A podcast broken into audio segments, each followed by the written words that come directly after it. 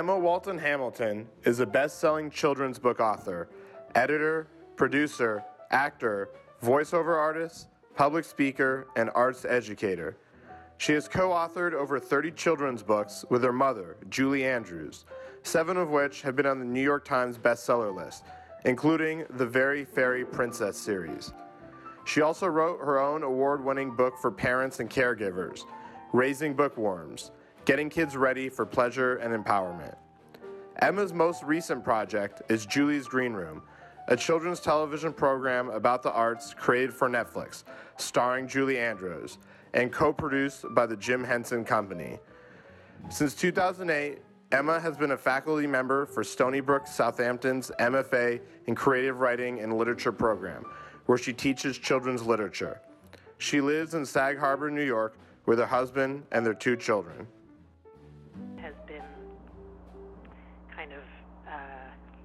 All, a little bit all over the map.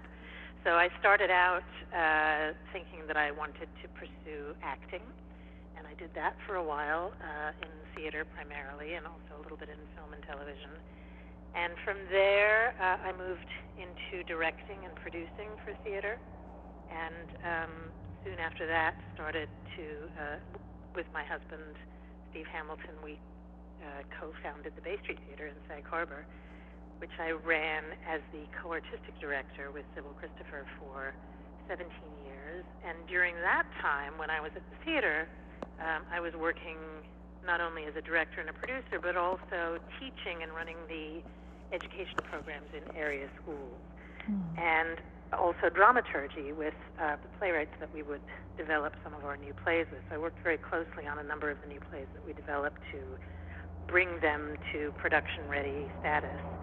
And in that work, and also in my teaching of playwriting to area high school and middle school students, um, I began to see the parallels between dramatic writing for the stage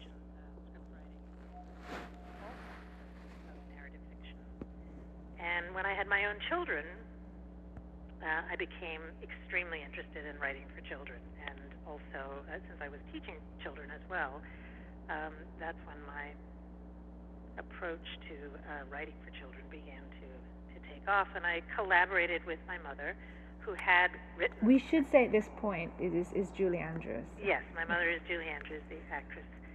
And uh, she had written two middle grade novels in the 70s when I was a child and they had been fairly successful. And uh, she had been asked by her publisher if she would consider writing for younger readers, if she would consider a picture book. And that was a new form for her, but I happened to have a, a child of age, of picture book age at home. Mm. And uh, valuable research. Yes, exactly. One thing led to another, and uh, she asked me what my my son was missing in his library. And at the time, uh, he was completely and utterly obsessed with trucks, as many little boys often are. And I was having trouble finding. Uh, he he literally wanted to eat, sleep, and breathe trucks. He he would only sleep on sheets that had trucks on them and wear T-shirts with trucks on them, and of course wanted you know the same truck stories night after night. So I wanted to find something that uh, had a little bit more value in terms of character and theme, and sure. something that would provide a little bit more than just the bulldozer goes crunch kind of thing mm. um, in the evenings for him. And, and uh, I, I was having trouble. My mm. mother said, well, let's try and write it together. And here we are now, over 30 books later. And this has become my primary focus. And now I teach writing, and uh, theater is more or less a thing of the past for me. And I'm 100% focused now on writing and teaching writing. And speaking about young adults keeping you in the family, I believe it was your father who illustrated a number of those books as well. He did, yes. Yeah. Initially, he illustrated. Well, we have now um, several different series, yes. picture book series under our belt. So that first series was called Dumpy the Dump Truck, and my father did illustrate it. And then he also illustrated a middle grade novel that we wrote about the theater called The Great American Mousical. Right. So he, he actually did illustrate two of our uh, projects but not all of them. Yes, and why don't you speak about those other projects, the Princess projects, and you, you know what led you, and then you've done anthologies, which you also you won a Grammy for um, providing the voice. I That's believe. right. Yeah. yeah.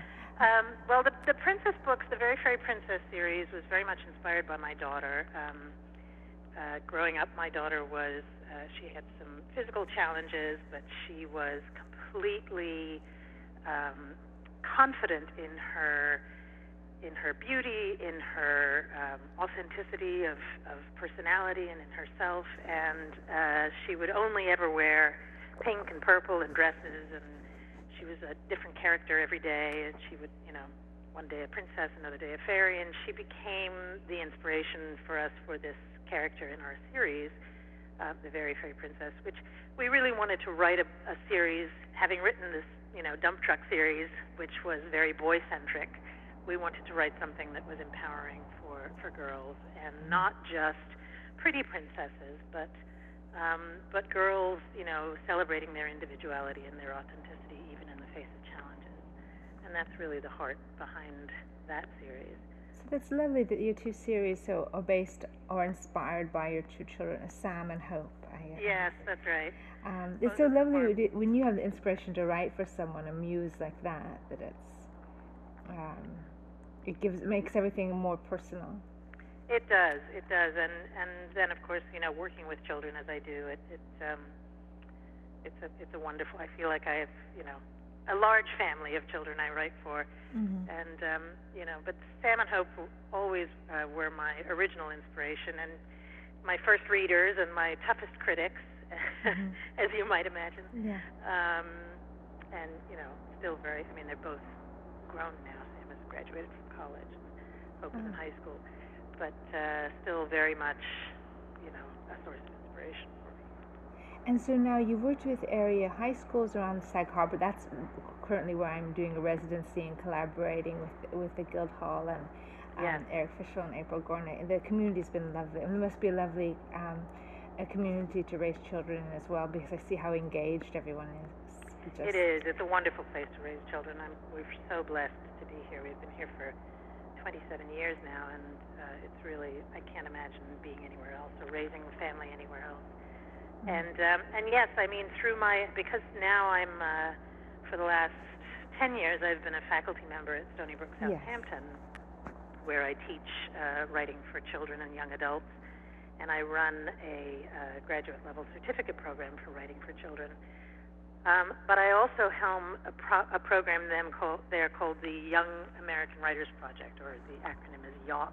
Mm. And uh, what we do is we send teaching artists out into our area high schools and middle schools, and we teach young people um, the basics of dramatic writing through playwriting courses, screenwriting courses, fiction, poetry, essay, and so forth.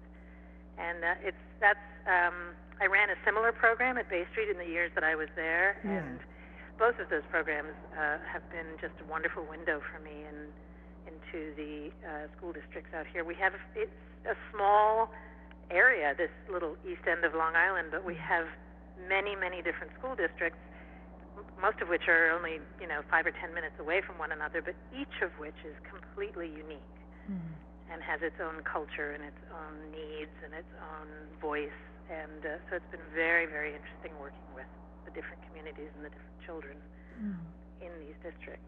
Oh, and you have a fantastic writing program there. I'm, I'm interviewing Susan uh, Merrell later today, and um, hopefully we'll to showcase more of the, the fantastic writers you have across the disciplines. Yes, it um, is. It's a phenomenal program there. It yeah. really is. And the history, of course, of um, uh, you know the, the, the literary artists uh, in Sag Harbor and in the Southampton. Um, it's it's fantastic, and it's it seems like the life that you've lived is really echoed in the Julie Julie's green room, the the character that you are. Very much so, yes. You are the real life Julie, um, the, the, the drama teacher, the arts teacher. Yes, in many ways that's true. Um, so Julie's Green Room is a, is a children's television series that my mother and I wrote uh, and produced for uh, Netflix and uh, and it's you know my mother plays this character of Julie who runs a small regional theater very much like Bay Street and offers programs for children there and uh, arts arts based programs for children and so yes I mean when we were doing uh, publicity and promotion for the series when it was first coming out I, I found myself saying well yes my life has very much been um, and been that of Julie in Julie's Green Room, and we drew on that, of course. You know, many of the experiences we had at Bay Street and that I continue to have working with children, we drew on for the series. Mm. And what I think is lovely about that is it doesn't focus on just one aspect of the arts because both you and Julie Andrews have been very strong advocates for the arts across disciplines and have experience of many disciplines. So it's anything from you know dance to music to you know different kinds of writing um, that's so um, inclusive of the different. That's right. Well, we both we both uh, firmly believe that um, you know there's a place for everybody in the arts, and just you know, you maybe you're interested in performing, but maybe not. Maybe actually, what's more interesting is the technical side of, of theater, or maybe you're just you know a very appreciative audience member, or mm-hmm. maybe you're a writer or a director, and so we wanted our what we call our greenies, which mm-hmm. are the mm-hmm. little children in the series. Puppets. The, the Jim Henson um, also collaborate uh, the Jim That's Henson right. Company. Yeah. Yeah, the Jim Henson Company created these original puppets for us for the series, and they played the children. And uh, we wanted them to be a very diverse group that a, a real cross section that uh, represented, you know, children from all walks of life, all cultural uh, backgrounds, all ethnicities, all socioeconomic backgrounds, every every aspect. We wanted every child to, who watched the show to see themselves represented somewhere there, and yeah. and of course to find some aspect of the arts that might speak to them. And so that was very much a focus for us. Yeah, and it's it's such an important message now as as I see. I don't like to bring politics into it too much, but there's so much divisiveness and and you know people you know not seeing eye to eye, not communicating that. I think that you know that's what the arts are really there for us to, to help us communicate, understand, and empathize. Absolutely. Um, and to uh, to understand, really to understand ourselves and well, to find yeah. compassion for one another yeah. through that understanding. Yes, I couldn't agree more. Yeah, I mean, it, it, so it makes me sad when I hear about. I mean, I, I love I love that there are these you know there's dedicated individuals like yourself and Julie Andrews and just individual artists who are stepping up, but there's you know the lack of funding and support for the arts. I don't um, there's a beautiful um, quote, I believe. I don't know, is it the, the foundation that you work with a few different foundations or a few different organizations, but there was a quote that you and Julie Andrews mentioned of Katherine Anne Porter. Could you remind me what that is? But it's so beautiful. Yes, absolutely. Um, that's a quote that actually, in the years that I w- was at Bay Street, we mm-hmm. used. Um, we we had it published on our ticket envelopes because we oh. so believed in it, and uh, my mother and I reference it often. Mm-hmm and Katherine Anne Porter, essentially, um, what she says is that the arts are uh, are what we find when the rubble is cleared away. In other words, they are they are the sum and substance of our lives, and we can go through wars and changes and and you know all kinds of of challenges in the world. But in the end, the arts tell us who we are, and they are what remain, yeah. no matter what. And mm. you know, when we look back and understand other civilizations that went before us, and when we think ahead to how people will view us in future civilizations, it will be our art mm-hmm. and the arts that inform, um, you know, that story and tell people who we are and who we were, just as they do now from history. Mm, it's it's so true, and um, that it's it's a beautiful and important message. Yes. And so are you are you you are you are you working on on other um, books, anthologies, uh, programs? Is Judy's Green Room uh, go into? Um, or is that is that uh, was it a finished series? I don't know what the. Yeah, that was that was uh, designed as a as a complete mm-hmm. series, thirteen episodes telling one narrative through line. We're certainly open to further um, seasons, but at the moment that's that's not mm-hmm. in the works. What we're focusing on right now um, and have been for the last two years. I'm uh, co collaborating with my mother on her second installment of her memoir. Oh, how wonderful! So uh, yes, she uh, she wrote. I, I helped her to write the first yeah. memoir, which was published ten years ago, and that represented the first roughly 30 years of her life, mostly her childhood as a performer in vaudeville, mm-hmm. and then coming to New York and um, performing on Broadway this particular book deals with the uh, what she views as the second chapter of her life, which is the Hollywood years. Mm-hmm. And um, so we are uh, one of the reasons uh, I'm so busy at the moment is that we are on a on a tight deadline to uh, to finish that project. Yeah. And then uh, we are. I'm also obviously still teaching and, and writing and working with Stony Brook, but we are also developing uh, a podcast oh, for uh, yeah about children's literature and literacy uh, for family audiences. So that's that's in development as we speak. Oh, that's wonderful. Yeah, that is so important because that's how we first receive stories is usually orally, and uh, so keeping that alive through podcasts is, is, is lovely. Yeah, um, the right. spoken word. Uh, and I'm so, I mean, I'm I'm a, a bit of a fan too. The first movie I saw was Mary Poppins. Oh, really? And I, so it's very much, I mean, I'm sure you must have, you know, met a lot of fans, but, you know, uh, it's very strong in my early memory of what, oh, I think I was a bit annoying. I wanted my mom to be a bit like Julie Andrews. Uh, She was the anti Julie Andrews, didn't know how to cook, didn't know how to sing. Well, no, can sing, but can't do any practical things. oh dear. Well, but Of course, that was a character she played. No, it wasn't true. It, it wasn't true because to me it was like it was like an ideal of uh, you know just I, I think it's the warmth. It's not so much you know all the domestic things, but it's just this thing, this this presence and this love. Um, Well, that's the very that is very true to who she is. I'm happy to say she is uh, every bit as lovely a person as you might imagine. So Yeah.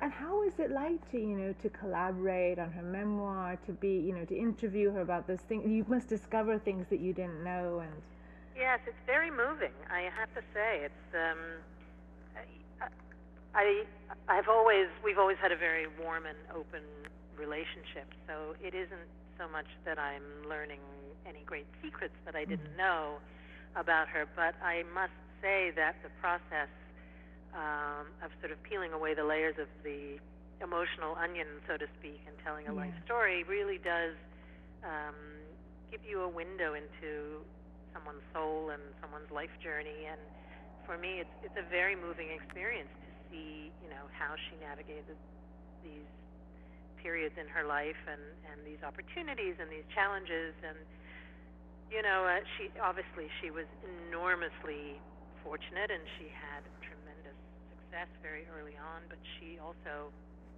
uh, dealt with tremendous challenges she you know she grew up during the, the second world war and she was uh, she had very little education because uh, she was both taken out of school because of the war and also because she was uh, working from the age of 12 onwards to help Wow. support her family.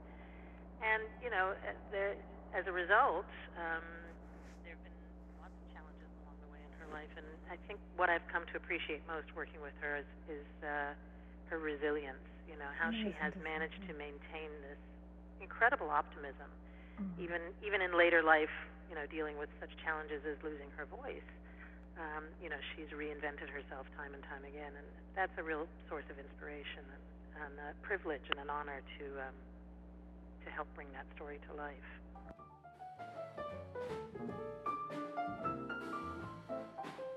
Hi, my name is Dan Onissen. I'm a recent graduate from UC Berkeley with a degree in English and a minor in political economy. And not too long ago, I wrapped up an internship with Variety, reporting on entertainment news. I owe much of who I am today to my childhood reading. I remember well reading specific books in specific locations. A series of unfortunate events by the tetherball court in my elementary school. Huckleberry Finn at the local Barnes & Noble, which has since been shuttered. Slaughterhouse 5 after finishing throwing a pot in my ninth grade ceramics class. These are important plot points in my life.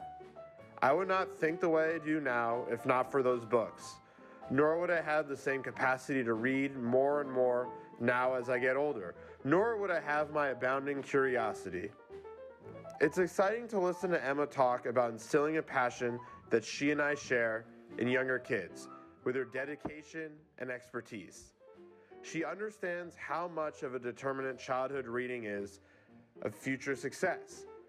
When I hear people like Emma, I'm encouraged to continue my work with children, which is something I enjoy just as much as reading. I've worked as a mentor at an elementary school as well as a camp counselor. I'm constantly impressed by how much young kids know about Greek gods from reading the Percy Jackson series or how they identify themselves via Harry Potter's sorting houses. But we live in distracting times. Kids are bombarded with easily accessible phone apps, YouTube, etc. I one time saw a toddler holding a magazine, swiping on photos as if it were an iPad image. People like Emma are on the vanguard of keeping reading alive for kids. By competing with these high tech toys, by making the reading alternative even more entertaining. As a child educator myself, I take my cue from Miss Walton Hamilton.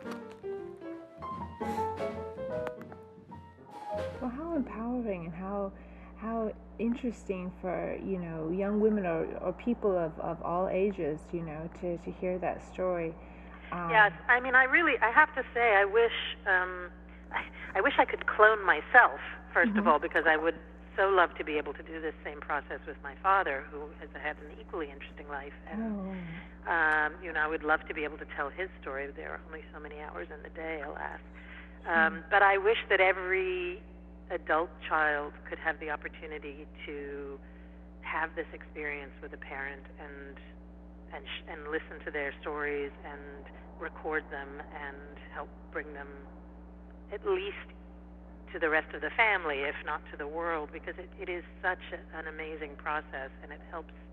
It has it has helped me, uh, you know, understand her, appreciate my own life, and also you know the way in which I look at my ch- my own children, um, and the tremendous quantum leap that you know that was made from my mother's childhood to mine, and then now to my own children's. It's it's quite a story if you think about it, and I wish that everybody could have that experience of kind of seeing their own life in relationship to their parents and their grandparents and then their children. I think you're so right. I've done it with my grandmother now, but I I regret that I didn't have a chance to do it with my grandfather who was older. And you just to have that and something that you can go back to. And also it's it's it's so true because we just we meet our parents and we know them as mom or dad, but we don't know what went before, you know. That's right. That's right. I, I mean, I find it's fascinating because in the first book that we did together, that we collaborated on, um, I wasn't born at the mm-hmm. time of those stories, and so uh, that book ends with my birth. and So of course, you know, I'm, I was really just interpreting her experiences and her stories. But this book begins when I'm a, an infant, mm-hmm. and over the course of three decades, of course, I'm there experiencing everything with her. And it's fascinating now to me to, although I'm, I'm familiar obviously with all the events that happened, um, you know, my perspective when I was a child was that she was an adult and she absolutely was in control and knew what she was doing and making conscious decisions and choices and so forth. And what I, of course, know now is that she was a young woman who was often felt confused or frightened or unprepared or you know any of the things that we all feel in our mm-hmm. journeys to adulthood and uh, it's you know it's very interesting to suddenly see your your parents as vulnerable human beings on a life journey just as we are. Yeah, it's so, it's so beautiful. And so, so you've also written books for adults raising bookworms, but primarily what you you know you've written, and then the memoirs you worked on. Yeah. Um, so is there? Are you moving towards more uh, books or YA, more YA novels, or what is your? Not so much YA. I think that um, we have written we've written middle grade novels mm-hmm, together, yeah. um, a couple of middle grade novels, and one is a, a history. Um, uh, historical fiction, and as I mentioned, the book about the Broadway theater, mm-hmm. the mice in the theater. Yeah. Um, YA has never really been a it's always I love to read YA, but it's not mm. been a strength of my writing. Um, right. Most of my most of my it's difficult uh, enough to, to do that, I imagine. It is, yeah. yeah. It is a very it's interesting. That's one of the things that's so interesting about children's literature is mm-hmm. that each format, whether you write picture book or middle grade or young adult, each format is very specific to mm-hmm. itself mm-hmm. and requires a different skill set. Yeah. Um, you know, it isn't. They don't necessarily overlap the, the skills of writing for one genre over another.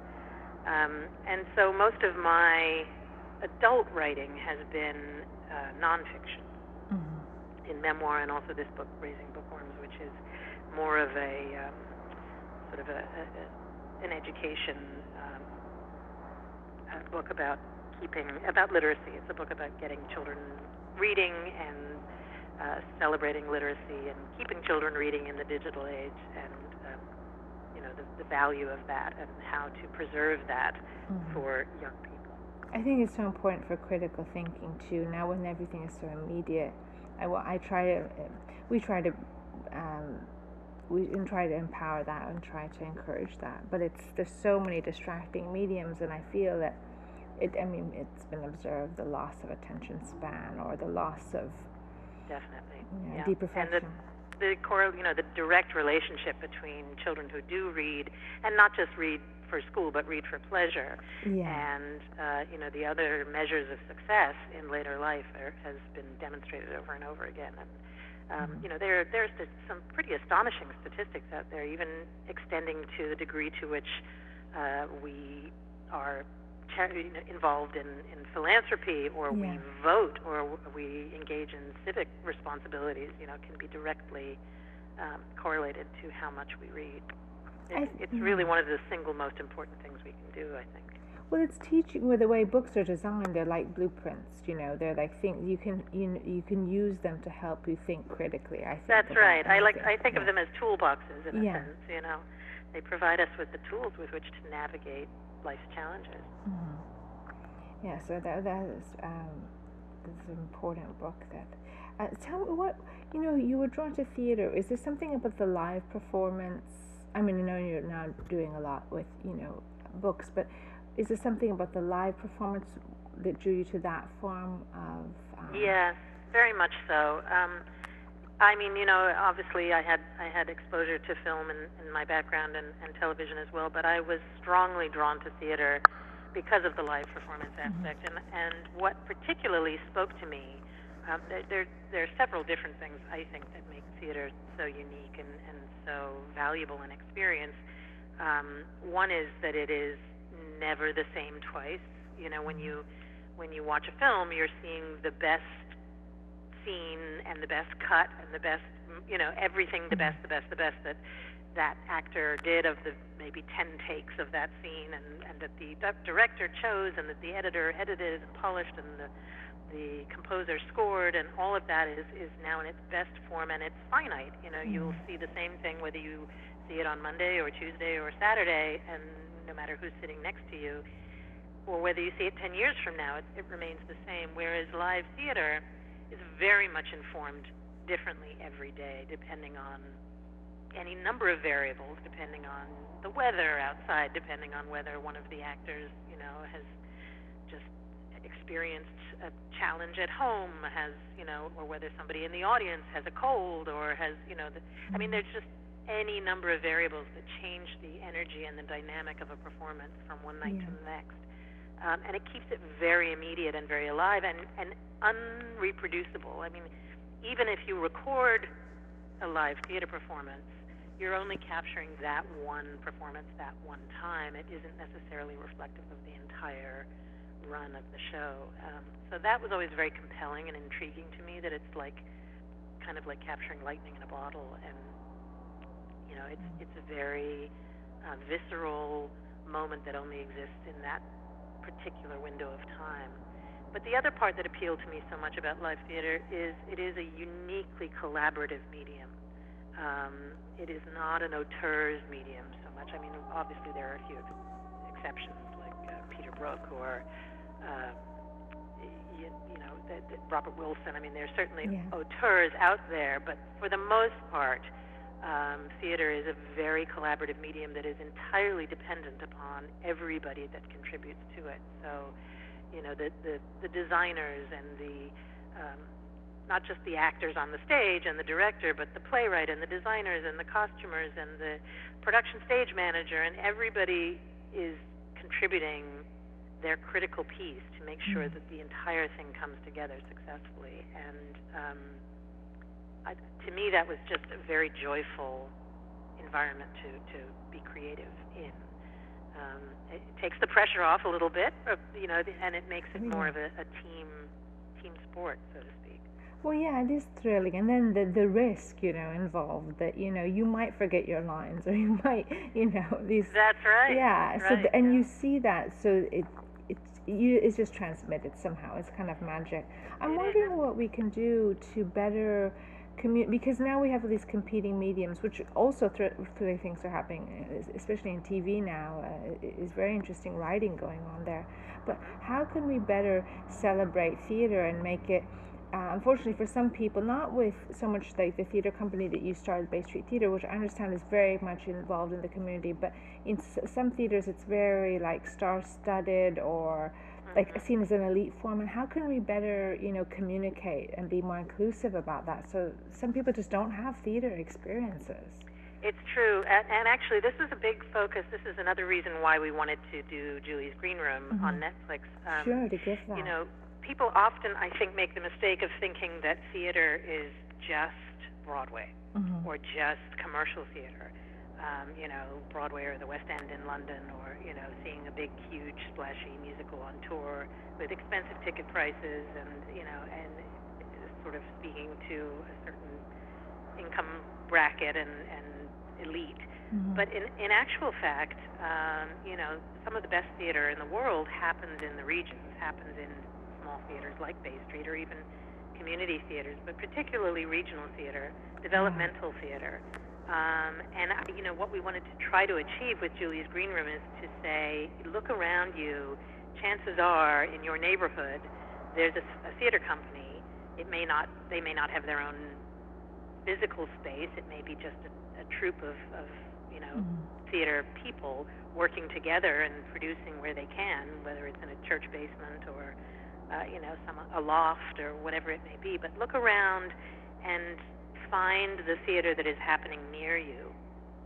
And uh, sometimes that's some of the most exciting theater out there uh, because it's fresh and raw and it's in development and uh, it's accessible. You know, it's uh, it's We have to support it. Yeah, we have to support it because I'm wondering, you know, there well, well, every well, a lot of things are exciting that are happening in television. You don't have the kind of language, you know, it's it's different. You know, this Right. they rely more on image, which is compelling, but it's you don't you don't get the Tennessee Williams, you know, necessarily. There's a few things. Deadwood was quite interesting, and that was beautiful language. I, I thought, in my opinion, that was a great thing. definitely beautiful language and beautiful imagery in, Yeah. in you know in the various different screens that we Yeah. might engage with. But there's two other things I think that are really critically important that make theater so so valuable. And Mm-hmm. um, one is that it demands that you, as the audience, engage with your imagination.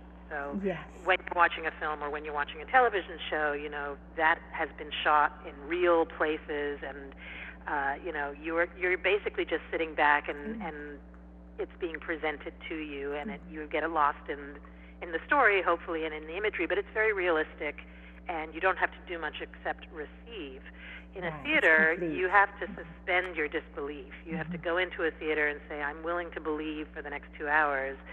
you know that this is not a theater and these people are not actors but that and that that's not a set that's a real place. Mm-hmm. and this is something you know i'm going to imagine what's on the fourth wall between the set and the audience you know and uh, i'm going to engage with my imagination and participate in this kind of wonderful suspension of disbelief to take a journey a creative journey. And that is a, a experience that is really unique to theater. And in the end, what it does is by sharing that experience with the other audience members around you at that time, it creates a kind of communion experience. And um, I just, by way of example, uh, we were pre- we were at Bay Street. We were presenting um, a new comedy um, starring Alec Baldwin, actually, but it was a brand new comedy that no one had ever seen before, and it was due to open um, the first preview on uh, September 12th, which was day after 9/11, Wow. uh, when it actually, you know, the actually took place. Mm-hmm. And uh, we had to, we had a real dilemma. We didn't know whether, first of all, we didn't know if it was disrespectful to continue to do this, you know, to be performing this sort of seemingly lighthearted comedy in the face of this tremendous national tragedy. Right. And then we also didn't know if anybody would come. You know, people were so completely glued to the news and to their televisions, and um, you know, it was just an astonishing moment. And in the end, we made the decision um, that not to go forward with the production was, in a sense, to surrender and to let them win, so to speak. And so we decided to proceed, and the theater was packed, packed Right. to the rafters that night. Mhm. And after the performance, no one wanted to leave the building. They they lingered in the lobby and they wanted to commune and talk and continue laughing. Yeah, And it's it- a it- refuge. Yeah, it was a refuge and it was an escape and it was an opportunity to commune with one another. right. They felt so disconnected. Yeah. That's right, and that's I think what theater can do. You know, you're not you're not in a vacuum. You're you're there sharing a common experience with others and being reminded of your common humanity. Well, that's so beautiful. And and also, you met your husband through theater, or, or was it through? How did you? Um, he's um, he's a director as well. He is. He's an actor and a an actor, director and a producer. Yes, Yeah. and we did meet. Um, we met uh, in actually at the time when we were both actors and we were cast in a in a play together many many years ago in the early 80s.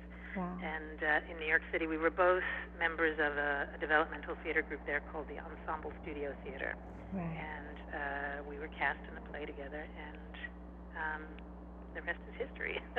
It's one way of finding out whether you can collaborate. That's true.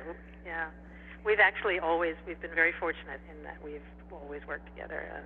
He was one of the founders of Bay Street, and uh, he now teaches at Stony Brook as well as I do, and so fortunately we've traveled the same path together. Yeah, no, it's so beautiful. I mean, I I've also grew up around artists, and just a lot of people don't understand that. I don't understand. Oh, you you work with your partner and you live with your partner, and you or you this is your mother, and you also collaborate on books.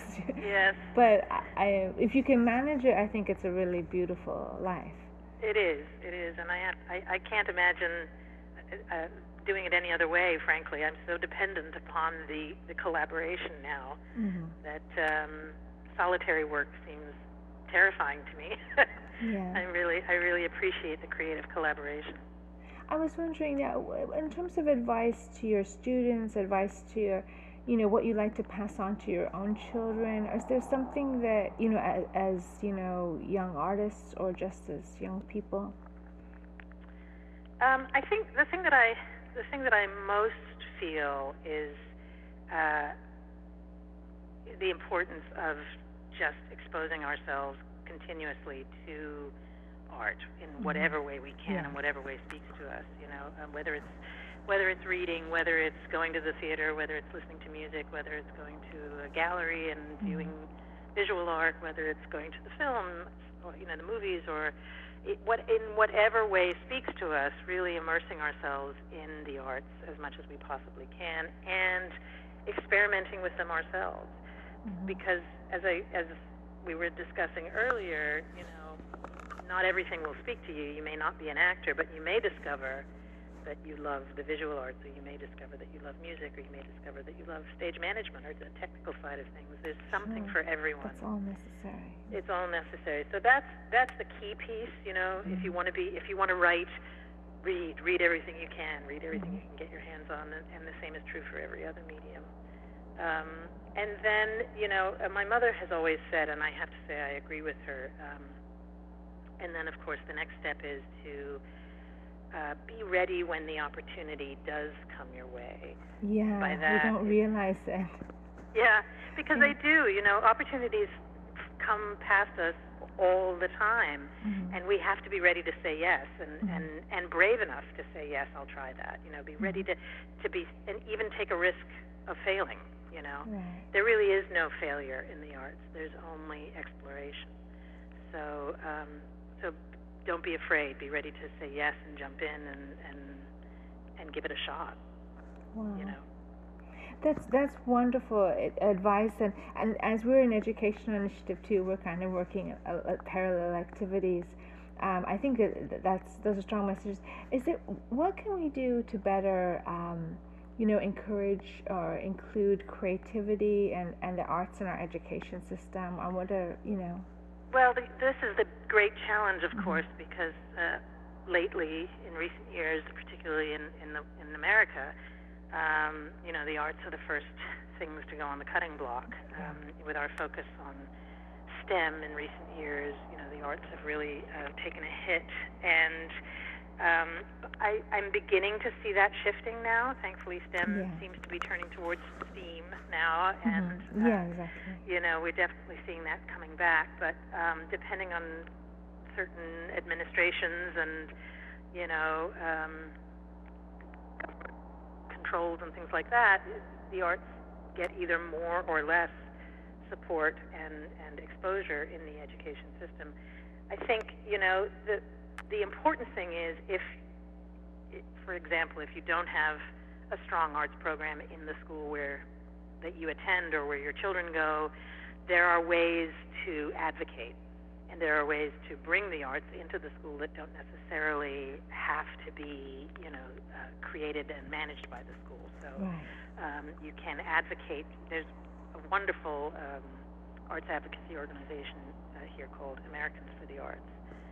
Um, and they provide a phenomenal toolkit for advocacy where you can go online and, and they'll say, you know, here are the questions to ask your principal or your superintendent and here are the programs that you can suggest and here are the steps you can take. And it's everything from bringing a visiting artist in to speak to the kids uh, to you know taking the kids out on a field trip to some place where they can experience the arts to you know canvassing the parent population to see if there's anybody within the school community who can come in and offer a program or right.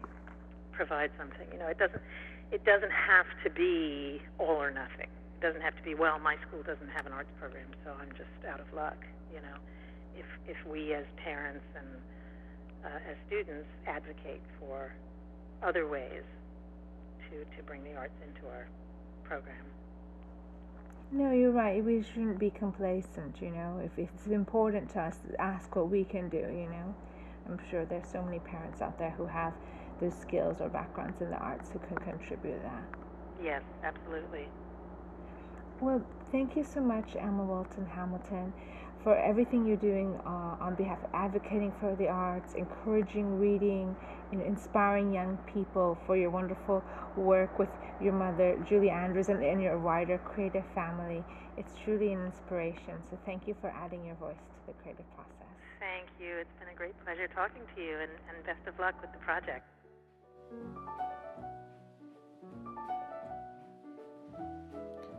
This interview was conducted by Mia Funk with the participation of collaborating universities and students. Associate interviews producer on this podcast was Dano Nissen. Assignment editor is Sorella Lark. Digital media coordinator is Camille Montalino.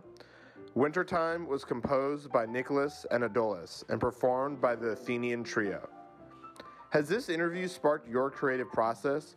If so, you can submit your creative works to submissions at creativeprocess.info for an opportunity to be included in the projection elements of our exhibition traveling to leading universities or published on our website, www.creativeprocess.info. Want to get involved in exhibitions or interviews?